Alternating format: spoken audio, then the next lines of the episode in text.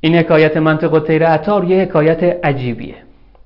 یه مسلمون و یه بت پرست با همدیگه می جنگیدن وسط این جنگشون وقت نماز شد و مرد مسلمون از بت پرسته مهلت خواست.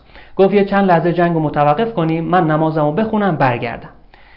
بت پرسته موافقت کرد و مسلمون نمازشو خوند و برگشت و با قوت بیشتری به جنگ ادامه داد. یکم که جنگیدن بت پرسته هم مهلت خواست تا عبادتشو بکنه و برگرده.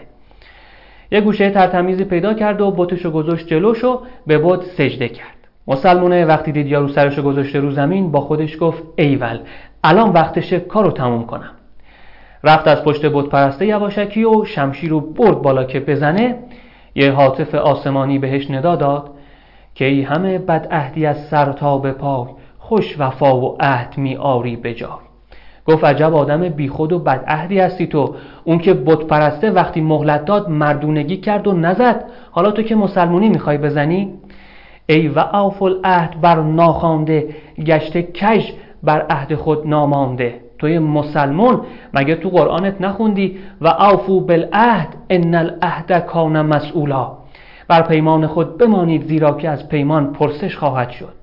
جنگجوی مسلمون بعد از شنیدن ندای حاطف از خود بیخود شد و شروع کرد به گریه و زاری. بت پرست سرش رو بلند کرد دید مرد مسلمون شمشیر به دست سر تا پا غرق عرق اونجا وایساده داره گریه زاری می‌کنه. گفت چی شده؟